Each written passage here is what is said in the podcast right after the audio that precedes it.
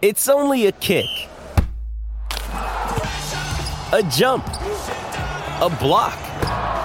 It's only a serve. It's only a tackle, a run. It's only for the fans. After all, it's only pressure. You got this. Adidas.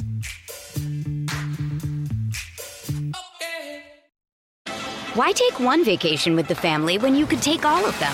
With Royal Caribbean, you don't just go to the beach. You visit a private island and race down the tallest water slide in North America. You don't just go for a road trip. You ATV and zip line through the jungle. You don't just go somewhere new. You rappel down waterfalls and discover ancient temples. Because this isn't just any vacation. This is all the vacations. Come seek the Royal Caribbean. Ships Registry, Bahamas.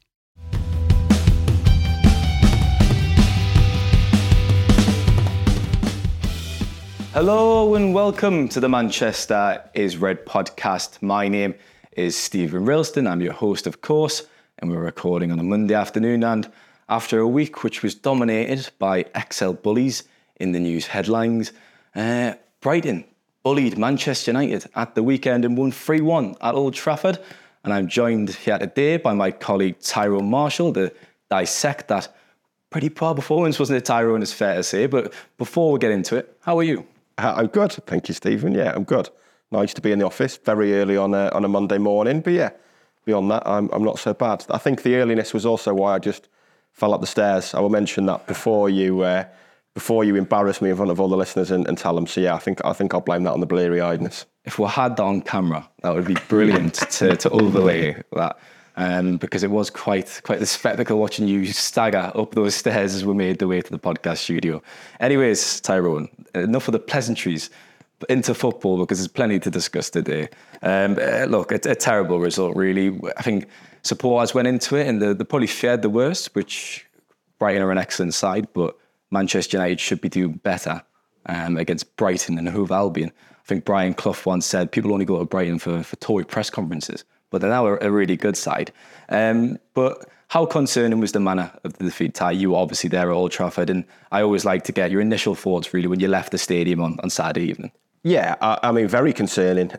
My initial thoughts when I left the stadium on Saturday evening were that I'd actually got the prediction right. I'd forgotten about this, but one of our colleagues, Jamie Jackson, asked me beforehand predictions, and I said, 3-1 Brighton. I feared the worst for United, and so it proved. I just felt it was entirely predictable, really. It looked like one very well-coached team with a clear tactical plan, a clear structure, everyone knowing their roles, no matter who the players are. I mean, that was a long way from being Brighton's best team. That their front two was Danny Welbeck and Adam Lallana. Their left-back wasn't even in the squad. No Ferguson, no Enciso. How Pedro on the bench. It was their record signing, their new midfielder, Carlos Baleba on the bench, Billy Gilmour on the bench. A long way from Brighton's best team, and they dominated United. I thought they were the better team, the more composed, the more technical team. It was concerning for United. I think it said it all that Brighton went into that game just playing the way they do. No matter who the personnel are, they can make 5 or 6 changes, not have their best team. They just play the way they do. Whether it's Welbeck and Enciso, Pedro, Ferguson starting up front, they know what they do. They drop into midfield, they drop deep, they give the centre-halves a problem. The full-backs know what to do. Whoever's playing centre-half knows that you encourage the press. They just all know their roles. United switched formation, played a diamond midfield, a 4-4-2 with the diamond, and it just didn't really work. I know Ten Hag said it did. I thought it arguably did for 15, 20 minutes. They started the game pretty well, to be fair. And it was even in those early stages, it was a really even game, then a really good game. But the problem was always going to be, you play that diamond midfield, the opposition fullbacks haven't got a direct opponent. And I thought all 3 goals essentially came from the fullbacks. Lamptey got 2 assists in the second half. The first goal came from Veltman having time on the right. Eriksson couldn't get out to him in time. He could play a quick forward pass into Danny Welbeck, who'd done that thing of dropping off the centre half, can turn there, and then you've got problems. I just thought Brighton were the better team by some distance, to be honest. I mean, that's the thing when you see they came out so well.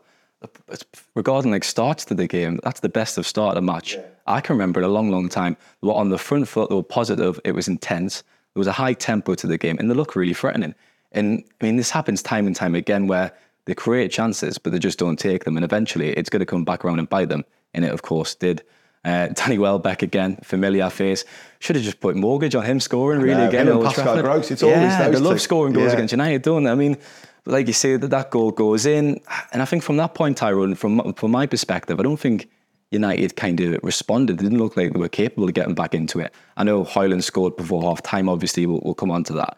But I think after 30 minutes for me, it was clear something had to change, and I think you just discussed the diamond shape there, where.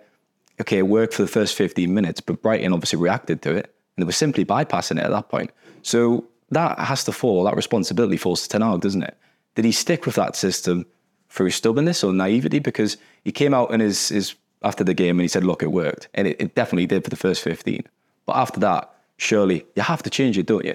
And he was, as you say, he was out-coached by De Zerbi on the touchline, wasn't he, in the end? Yeah, he was, totally. And you know, Brighton, they move the ball so well there. Their bravery in possession and their movement to give each other options on passes and passing angles is phenomenal. That's all training ground work. United have maybe worked on this system for a few days, given it's the international break. I thought it was clear it needed to change. I guess the options are pretty limited, but it felt noticeable after that first goal that United's quality just dropped. They didn't press. It took the stuffing out of them, didn't it? Totally took the stuffing out of them. They never pressed again with the same intensity. They never played again with the same energy and intensity. And I don't know whether that's physical. They've obviously had a lot of injuries this year. They should be fitter than ever, but they don't look it. The midfield for me is especially concerning. I thought the midfield was shocking as the game wore on and just outrun by Brighton. You know, there's a lack of energy there. They strike me at the moment as being really easy to play against. That's 10 goals conceded in 4 games.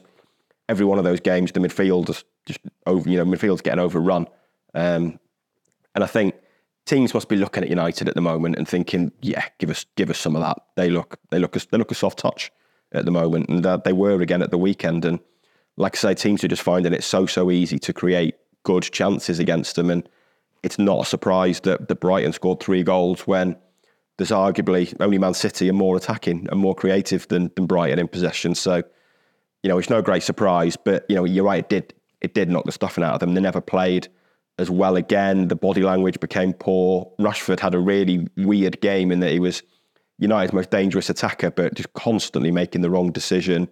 I thought he was really selfish in the first half, to be honest. And at the start of the second, there was times when they were just better options on, and he didn't look for them.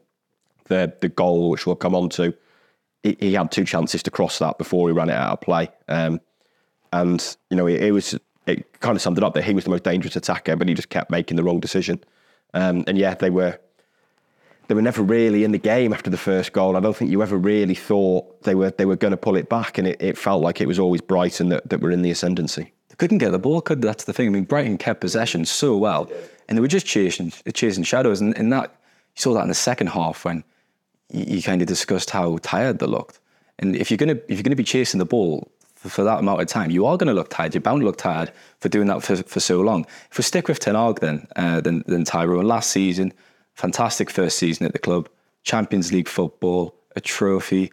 You restored connection again between fans and players, which has been absent. That was really important. And he's got, rightly so, a lot of credit in the bank. Rightly so, but I've obviously saw, and this is justified, a lot of people raising their eyebrows now after that performance. It's been a very poor start of the season, and I think that was obviously the most concerning because, as we've just said, he was tactically outdone, wasn't he? Is it fair to have doubts, or I guess little niggling doubts bubbling under the surface about Ten Hag, or is it far too soon to kind of suggest that? Yeah, I wouldn't say doubts just yet. I think there's things that you look at that are maybe a concern. Like you say, he's got a huge amount of credit in the bank. I was having this conversation with someone last night. I mean, things would have to go spectacularly wrong this season for him to ever come under pressure. I think even if they finish 5th or 6th this year, which is entirely possible the way things are going, I don't think he'd be under pressure, particularly. The top 4 race is very competitive. I think Brighton are major contenders in that. Tottenham are looking really good. City, Liverpool, Arsenal. There's there'd be no shame in finishing sixth, even though it'd obviously be a disappointing season. Is that right, though? After I know he's only been given 3 signings, and he should have been given more. And you look at someone like Harry Kane, who would have been the dream signing, and then they've ended up with a 20-year-old forward who, yes, he's got vast potential, but he's still very raw. But on the face of it, he's still spent a lot of money. If I'm going to play devil's advocate, no, I agree. 400 million now across his 10 years. So would finishing 5th or 6th really be acceptable at this stage? I don't think it would be unacceptable to the point of him getting the sack. I think it would clearly be a disappointment. It would clearly be a bad season. We have to open up our eyes to the fact that it's a possibility. I mean, you were reading out the odds for top 4 before, and I couldn't believe they were shocking. There was how distant the biggest price United were out of all the teams, really. Yeah. Bigger price than Chelsea and Newcastle, apparently, which I find amazing. But you can see why. I mean, they've played three teams who would be rivals for top 4, and have lost all 3 of those games so far. And although the Arsenal game was very fine margins, there's no doubt Arsenal were the better team in that game.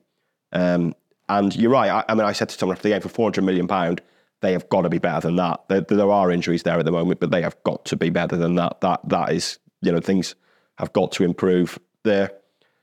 I'd have a couple of concerns about Ten Hag at the moment. I think he'll find a way out of it, but the midfield, which I've mentioned, is the area he has most overhauled in this team, yet it looks the weakest area for me at the moment. And I just think, I said this, it's like a broken record now, that he's tried to move it on tactically this season. They're clearly trying to be more dominant, more aggressive. They're generally pressing higher up the pitch. They're playing a higher line. We've seen what they're doing from corners. They're trying to just dominate games and dominate the opposition. And all it's really done has made them more open. And last season's success, they didn't score a lot of goals. It was built almost entirely on that defensive record and being very good at home and not conceding many goals. They kept a lot of clean sheets. They were good defensively. They relied on Rashford's goals. If they don't add any more goals to what they did last season, but they concede a lot more, then it's pretty obvious they're going to go backwards. And at the moment, that is what's happening. And it kind of feels to me, I've not got, despite what that photo says, I've not got a tactical mindset to rival Ten Hag's, but it feels to me like he's trying to make United like his Ajax team were, in that now he thinks they're at the stage where they go and dominate teams, they dominate games. But the thing is, it's a bit of a cliche, but the Premier League is clearly harder than the Eredivisie. Nottingham Forest were 2-0 up inside 3.5 minutes at United the other week. Brighton have just scored 3 goals here. You don't really get that as Ajax. You're allowed to dominate games. Does that system not rely upon pressing really well and efficiently? And if you look at that midfield at the moment, obviously Mason Mount sideline with injury. When he played the first few games, the midfield was probably unbalanced. They might have got it right for a few more games. So unfortunately, we've not had a chance to see him out a bit more. But Christian Eriksen's come back into the side. He does lack legs. We know he can't press as effectively, which is why Mount was signed. And there's also probably a conversation to be had about Casemiro at the moment. I was probably reluctant to accept it myself after watching the first few games. But he's not been at his best, has he? And if it's 2 out of the 3 of the midfield who are underperforming, that's going to contribute to the issue, isn't it? Yeah, 100%. And that's why I say I think the biggest issue is in midfield at the moment. There is just a lack of physicality, a lack of energy in there. Maybe Amrabat will improve it, but it feels to me like that midfield is nowhere near physical enough. It is soft. It is a soft touch. I think they've been outplayed in midfield in every single game. Midfielders and attacking midfielders are just running beyond them. You look at the 3rd goal at the weekend, and at that point United were playing. The tactical system was kind of all over the place. Fernandes was, kind of dropping in at central defence, and the move starts, and João Pedro's 3 yards in front of Fernandes, maybe. And I said before, that's what Brighton strikers do. They drop into midfield, and Fernandes just jogs back. Really, he never tries to get goal side. The concerning thing is, you can look at all of the goals and remarkably passive, all the players for each of the goals. Brighton had so much space and time, didn't they? Yeah, incredibly passive. Like I said, the first goal I think is a tactical issue that, Eriksen's coming inside to stop the pass there, then it goes wide to Veltman and he's got to get across, and that's going to happen with that system. The others, they are just really passive. The 3rd, like I say, with Fernandes. The 2nd, McTominay gets across to Mitoma, and McTominay and Dalot have got Mitoma and Lamptey, then they just stand off him. But that's with that goal, interesting enough, Dalot had a good game, I thought. But for the 2nd goal, I actually placed blame on Dalot myself when watching that for the first time, because the ball comes out to Mitoma, Dalot's standing there. In my opinion, he should get out there, push tight to Mitoma, stop the fire at the source as such. But he lets McTominay, probably because of the system they're playing, it's McTominay's job to actually pick them up. But by that point, Brighton players have committed forward and the movement falls from there. Yeah, it kind of sounded like the confusion, because it felt like there was confusion. McTominay got there and got across and got out, then kind of said, he almost pointed to Dalot and said, I'll have Mitoma, you go on Lamptey, which is the wrong way, clearly the wrong way round, and neither of them got tight enough. And even, Lamptey's pass was not aimed for Pascal Gross, but Gross is the one that reacts. Eriksen's flat-footed on the edge of the area, and it's a Brighton central midfielder that reacts to it. And fair play, it was a lovely drop of the shoulder and finish, but it did sum it up. They were second to everything, really. Second in terms of energy and movement and quality on the ball, and like you say, passive's a good word for it, because the defending, especially in midfield, was incredibly passive all game. We'll leave it there for part one, but we've got even more to talk about in part two, Tyrone. Stay with us. Exactly, so we'll be back in a moment for part two.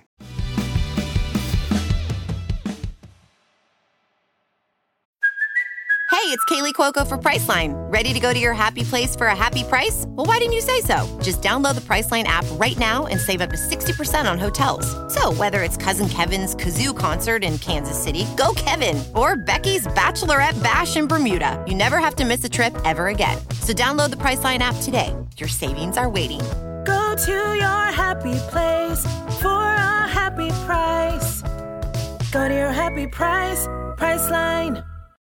Why take one vacation with the family when you could take all of them? With Royal Caribbean, you don't just go to the beach. You visit a private island and race down the tallest water slide in North America. You don't just go for a road trip. You ATV and zip line through the jungle. You don't just go somewhere new. You rappel down waterfalls and discover ancient temples. Because this isn't just any vacation. This is all the vacations. Come seek the Royal Caribbean. Ships Registry, Bahamas. This episode is brought to you by Shopify. Whether you're selling a little or a lot, Shopify helps you do your thing, however you cha-ching. From the launch your online shop stage, all the way to the we just hit 1 million orders stage. No matter what stage you're in, Shopify's there to help you grow. Sign up for a $1 per month trial period at shopify.com/special offer, all lowercase. That's shopify.com/special offer. Welcome back to part two of the Manchester is Red podcast. And I guess we'll start by talking about the wastefulness in front of goal. Tyrone, it was a theme of last season. It's continued into this campaign. Marcus Rashford, who you touched upon in the first part there. For me, he's always been a confidence player. When it's going right, he's fantastic. And he does things on instinct. He doesn't really think about it. And he takes players on. He finds the back of the net. He's had a slow start to the season. I guess that can be excused because he was playing on the left, wasn't he, for the first few games? Sorry, he was playing down the middle for the first few games. He's now back on the left, so you'd expect him to start performing. You're right in kind of saying it was a weird performance because he was probably the biggest attacking threat. But in the final third, he did lack.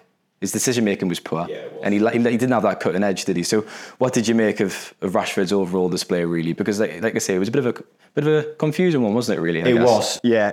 He just tried to do too much at times, I think. There was a few occasions when he cut in and had the shot, and you could see why he did it. Van Hecke was clearly worried about him running at him, which he did a lot, and Van Hecke had an early booking, but the quality of his finishing wasn't there, and there was a few occasions. I mean, there was an early chance. I think it was at 0-0 when Steele saved with his legs, and even on that occasion, Rashford had the chances to pass there. I mean, I think he went right to the dead ball line before coming back in, and the shot was from a tight angle as it was, and there was a chance to pass. Like I say, the goal, which you might come on to, or the non-goal, he twice had chances to cross it. There was one in the second half where he went outside Van Hecke and hit it with his left foot and went into the side netting, and that was never really on. Is that because he's frustrated you? Do you think this decision-making, he wants to do it on his own because he's looking at those around him and it's not been a good start of the season? He's thinking, right, do you know what, I'm just going to do it myself. Do you think that's where it comes from, maybe with Rashford? Yeah, maybe. He's... he looks a very, what's the right word, maybe emotive player on the pitch. When things are going wrong, I mean, his body language in the second half on Saturday was really poor. Yeah. But that's kind of just who he is.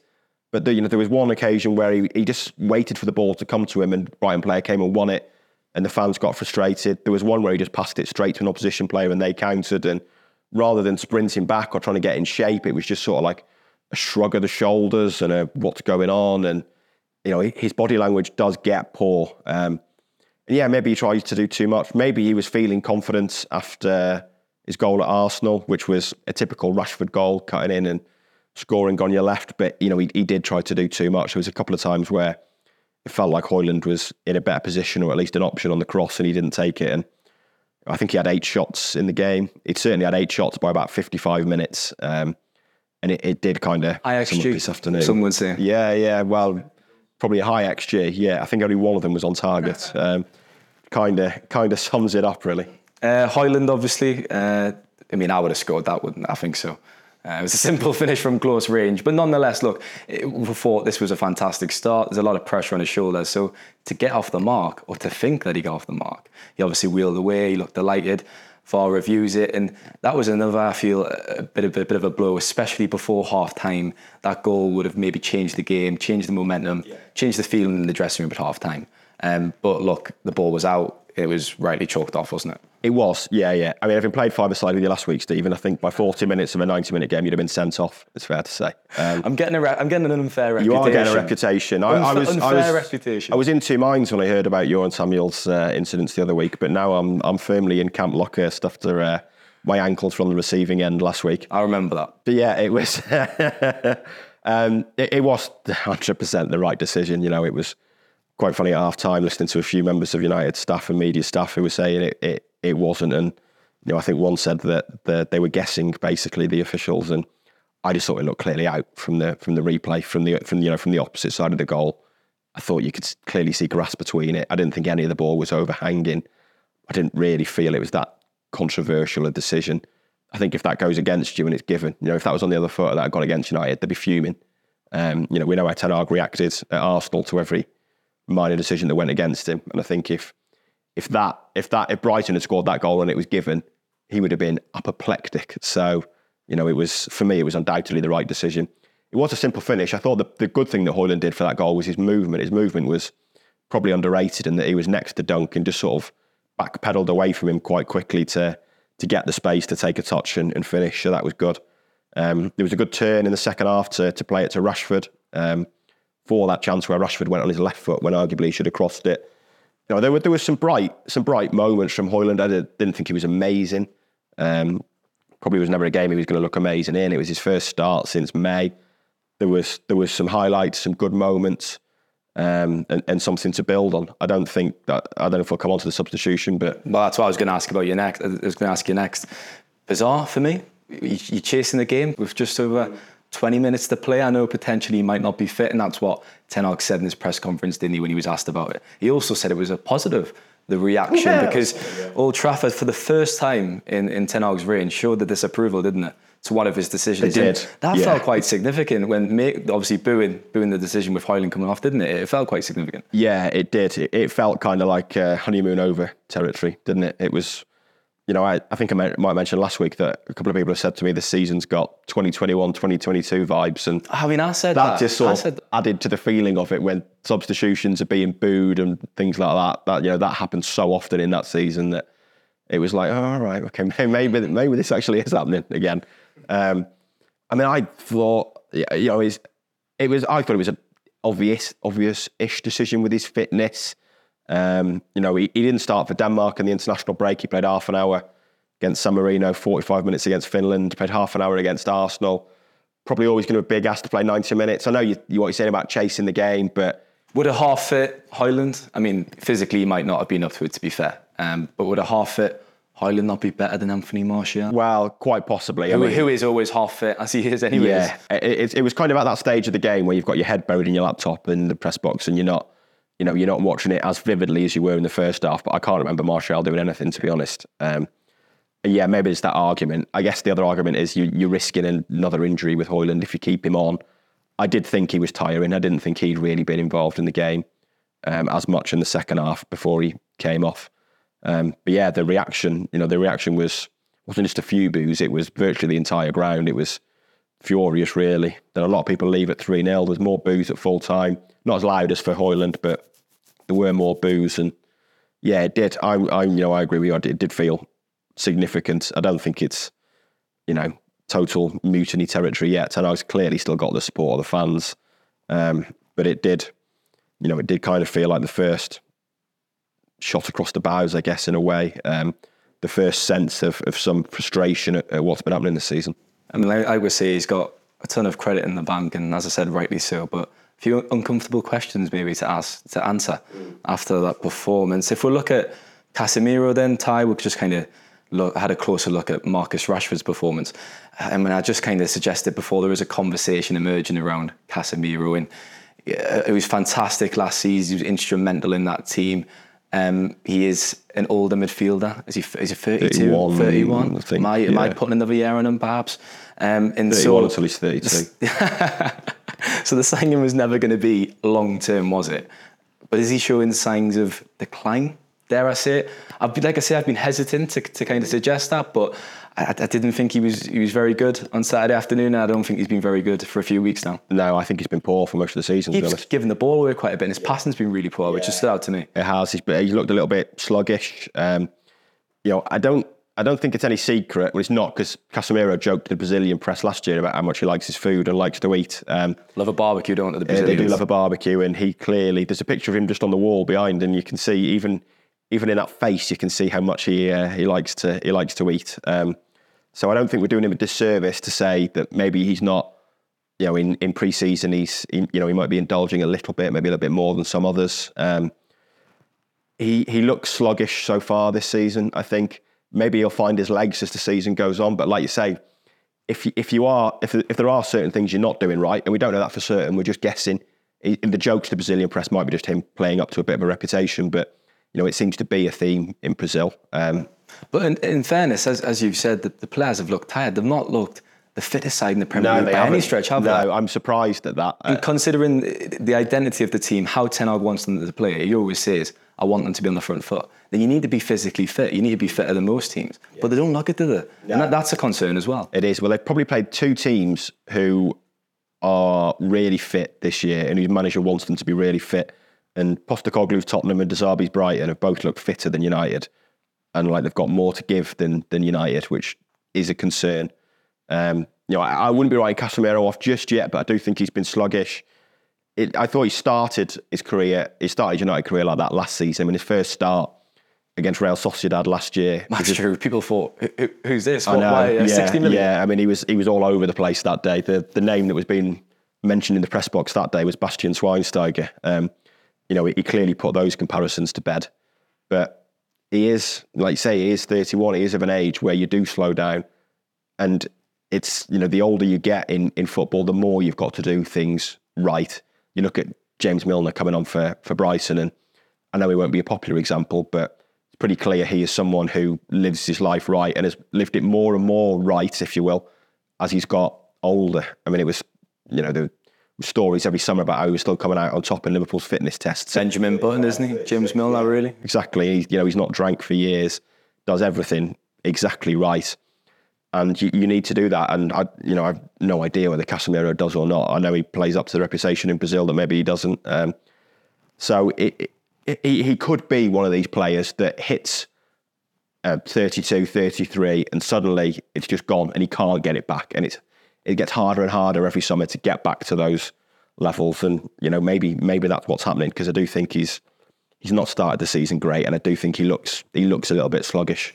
Well, let's hope he gets back to his best, because when Casemiro is ticking, the team ticks. There's no coincidence, isn't it? When he's at his very best. Yeah, when he's at his optimum levels, yeah, it makes such a difference.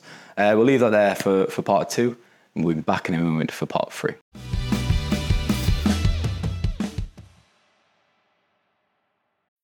When you need mealtime inspiration, it's worth shopping Kroger, where you'll find over 30,000 mouthwatering choices that excite your inner foodie. And no matter what tasty choice you make, you'll enjoy our everyday low prices, plus extra ways to save, like digital coupons worth over $600 each week. You can also save up to $1 off per gallon at the pump with fuel points. More savings and more inspiring flavors make shopping Kroger worth it every time. Kroger, fresh for everyone. Fuel restrictions apply. With threats to our nation waiting around every corner, adaptability is more important than ever. When conditions change without notice, quick strategic thinking is crucial. And with obstacles consistently impending, determination is essential in overcoming them. It's this willingness, decisiveness, and resilience that sets Marines apart. With our fighting spirit, we don't just fight battles, we win them. Marines are the constant our nation counts on to fight the unknown. And through adaptable problem solving, we do just that. Learn more at marines.com. Welcome back to part 3 of the Manchester is Red podcast. Now, Ty, I don't know if you can hear that rain hammering down, but that's probably reflective of the mood at the moment among United fans. I think there probably wasn't a spring in their steps going into their offices, respective workplaces this morning after that. So where does this leave United? I mean, we don't want to be too hyperbolic in analysis. It has been a very poor start, 6 points from 5 games. Who's next? Obviously Bayern Munich, which doesn't make it much easier, does it? So where does this leave Ten Hag in the team really in the next week, in this week or so? He's got problems to solve. There's no doubt about it. I mean, he was asked in his post-match press conference whether this was a crisis, and he said it wasn't. I think it's very close to being a crisis, purely because of the amount of things that are going on. I mean, we've spoken several times about the off-pitch issues, but they are incredible, really, at what's happening. You've got £158 million of right-wingers who just aren't available. Jadon Sancho in a hoodie watching the under-18s on Saturday rather than at Old Trafford. Who knows when Anthony's going to be back? Ten Hag said on Friday he doesn't know if Sancho will ever play for the club again. It's hard to see how it happens anytime soon. Tactically, what he did on Saturday, like I said, I don't think it worked. Got issues to solve in the midfield, loads of injuries. You know, it's not a crisis just yet. I don't think, unless they get absolutely tonked in Munich, I don't think it'll be a crisis at that point. If they lose to Burnley, then I think we're definitely in that. Burnley are rubbish. Burnley are rubbish. Burnley have been why rubbish. Why would be in that territory? You know, I'm sure we'll come on to Bayern, the Bayern game. I mean, for me, as long as they don't get thrashed, it's a bit of a free hit because losing away at Bayern shouldn't really affect United's ability to qualify from this group. But what comes after that is going to define the mood going into the October international break. Before we get on to that then, obviously, there were actually a few positives from the game. Reguilón, who was making his debut, he was really good in attacking and defensive scenarios. I thought he was really solid, as you say. And of course, Hannibal, who comes on and gets a goal. And I think I saw someone suggesting that he shouldn't have celebrated in the manner that he did. It was a mute celebration. It was a passionate celebration, wasn't it? And he kind of gave a reaction to the fans. And I think he's well entitled to do that. After a few years, he's been trying to break into the team. Finally, he gets his chance. And it was a great goal, wasn't it, from Hannibal? And great to see him coming on and making an impact. Definitely, yeah. I mean, it sounds like the Fun Police have been out in force. The Fun Police are always out on Twitter these days. They are, yeah. There's a lot of them, isn't there? Yeah, I didn't see anything wrong with the celebration. It's not like he ran to the corner flag and did a knee slide. You know, he didn't waste any time. He jumped up enthusiastically and waved to the fans to try and lift the atmosphere. And it worked, because for the next 5 or 10 minutes, maybe 10's pushing it, but for the next 5, 6, 7 minutes, United were on the front foot, and if they'd have scored again at that point, you'd have said a result was possible. So, you know, it did work in getting more out of them. It was a really good goal, well-taken goal, good finish. I thought Martinez's pass into him actually was brilliant. You know, that's what we probably haven't seen enough of from Martinez this year, that he can do. You know, his passing out from defence and breaking lines is superb, and that was a really good pass.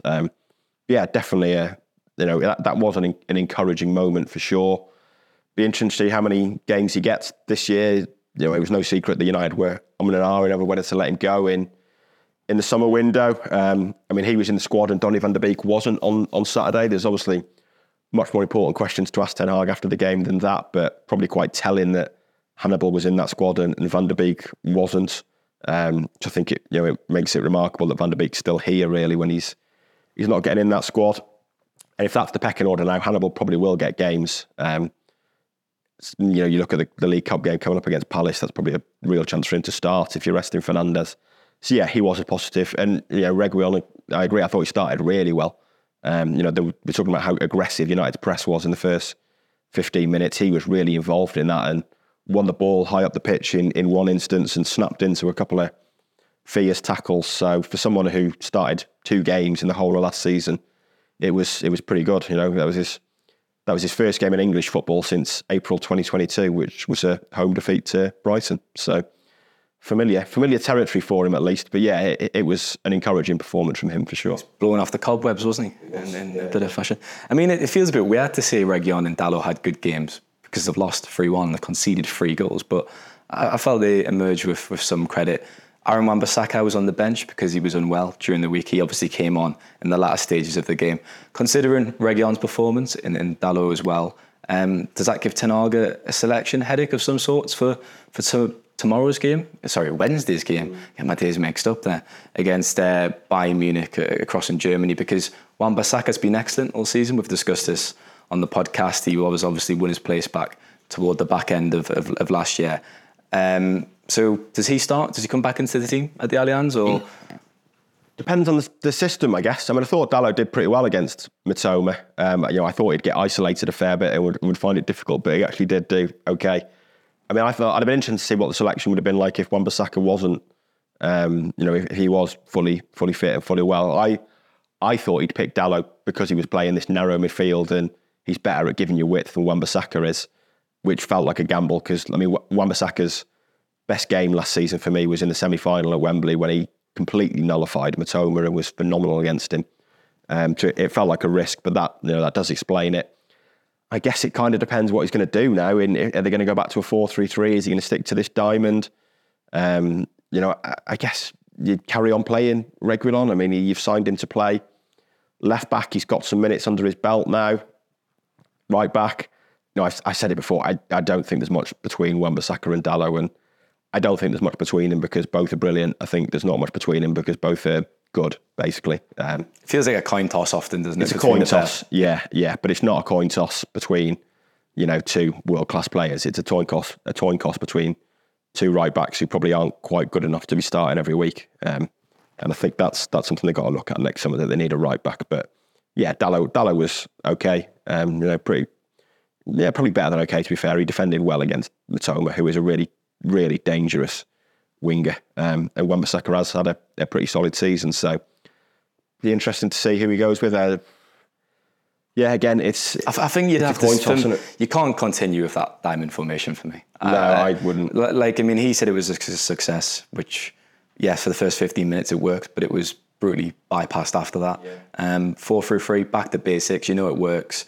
Bayern Munich aren't as good as Brighton, I don't think, ironically. They've actually got better talent. They scrambled home in the Bundesliga last season. They won it on the final day. Borussia Dortmund chalk. They should have won that. I don't think it's quite clicked yet. I mean, I'm not an avid watcher of the Bundesliga tie. I'm not going to pretend to know everything about Bayern. I have watched them a few times because of Harry Kane, though, to have a close look. But I don't think it's fully clicked yet for Tuchel out there. So I don't think it's going to... it's going to be a challenging game, of course, Bayern Munich away. Can they get a result? Does that sound insane after getting a tonking off Brighton at the weekend? No, I think it's entirely possible they could get a result. I mean, Bayern drew at home at the weekend. They were playing Bayer Leverkusen. They were probably going to be their biggest challengers this season. They look a really good team. But you're right. I think there's probably doubts over Tuchel in Munich. Maybe more doubts than there are over Ten Hag at United. Oh, 100%. Yeah, right. It's definitely not clicked. Been big changes again this year, but. They've had some decent results this season, but I think there's certainly still concerns there. There's been a lot of backroom changes there. I think they sacked the sporting director and one other employee 1 minute after winning the league last season. I mean, that's pretty remarkable. There's definitely issues there. It's not beyond the realms of possibility. Excuse me, the United can get a result. I mean, for all these comparisons with 2 years ago, I wrote it last week. The biggest difference is the manager that.